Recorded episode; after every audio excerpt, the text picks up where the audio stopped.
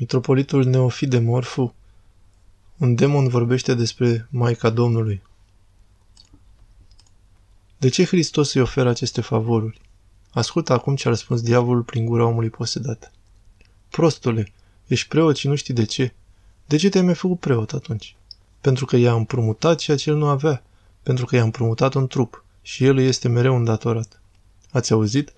Îmi amintesc de un om care era posedat de un demon și l-am auzit pe diavol spunând următoarele lucruri șocante. Spunea, proștilor, diavolii vorbesc așa cu grosolănie, proștilor voi faceți atâtea păcate. Și noi, dar Manolis vă iartă.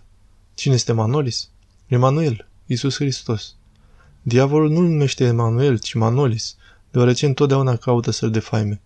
Și Manolis vă iartă întotdeauna. Și când faceți un păcat mare, la cine vă duceți ca mijlocitor? Către Hristos. Alergați spre ea. Nu îndrăznește niciodată să-i spună numele. Maria, Mariam, Fecioara Maria. Alergați spre ea și orice ea cere, el îi oferă. Un preot care făcea exorcizarea în acel moment l-a întrebat pe diavol, de ce Hristos îi oferă aceste favoruri? Ascultă acum ce a răspuns diavolul prin gura omului posedat.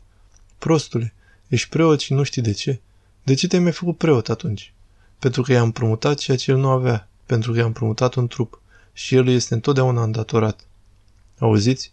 În cazul în care împrumutați niște bani când am nevoie, dacă sunt o persoană decentă, vă voi fi îndatorat pentru tot restul vieții mele.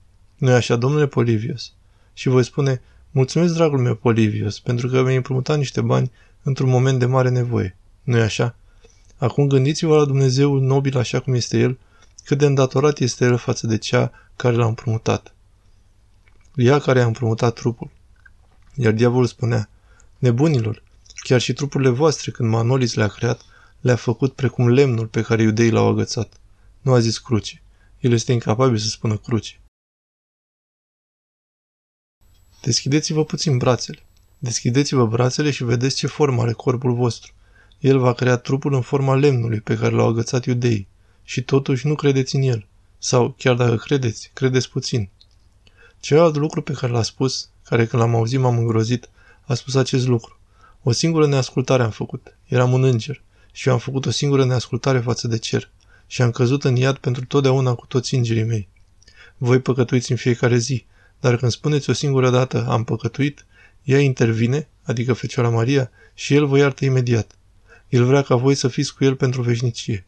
Diavolul nu rostea nici cuvântul rai. Să fiți cu el și să vă bucurați de lumina lui.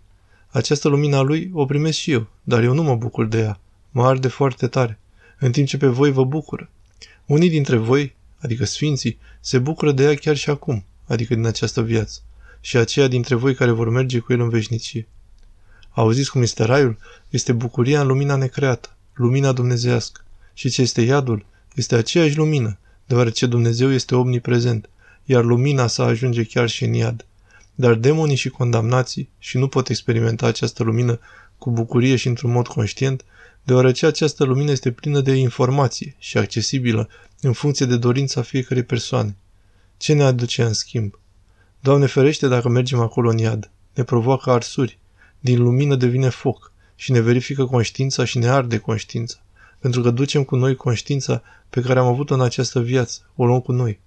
Dumnezeu să ne facă vrednici de această lumină, pentru ca ea să fie o lumină a bucuriei, o lumină plină de cunoaștere și înțelepciune, pentru ca noi să putem încheia ceea ce am început în această viață temporară.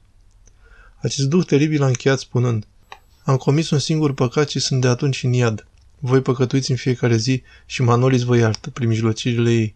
Preotul a întrebat, De ce a intrat în acest om? Părinții lui au păcătuit și a ajuns neglijent cu cele duhovnicești, de aceea am intrat. El nu mi îngăduie. N-ai idee de câte ori am cerut. Asta am vrut să spun. Nu am mai spus până acum. Ai idee de câte ori am cerut să intru înăuntru și am cerut un trup. Auziți? Dar el nu-mi îngăduie să mă unesc cu vreun trup. Cu o femeie, în același fel în care Duhul Său s-a unit cu ea, Fecioara Maria. Și el nu-mi îngăduie. Pentru ca răul să nu devină veșnic. De aceea el nu-i îngăduie. Vedeți cât de mult ne iubește Hristos? Să nu îngăduie răului să se înveșnicească.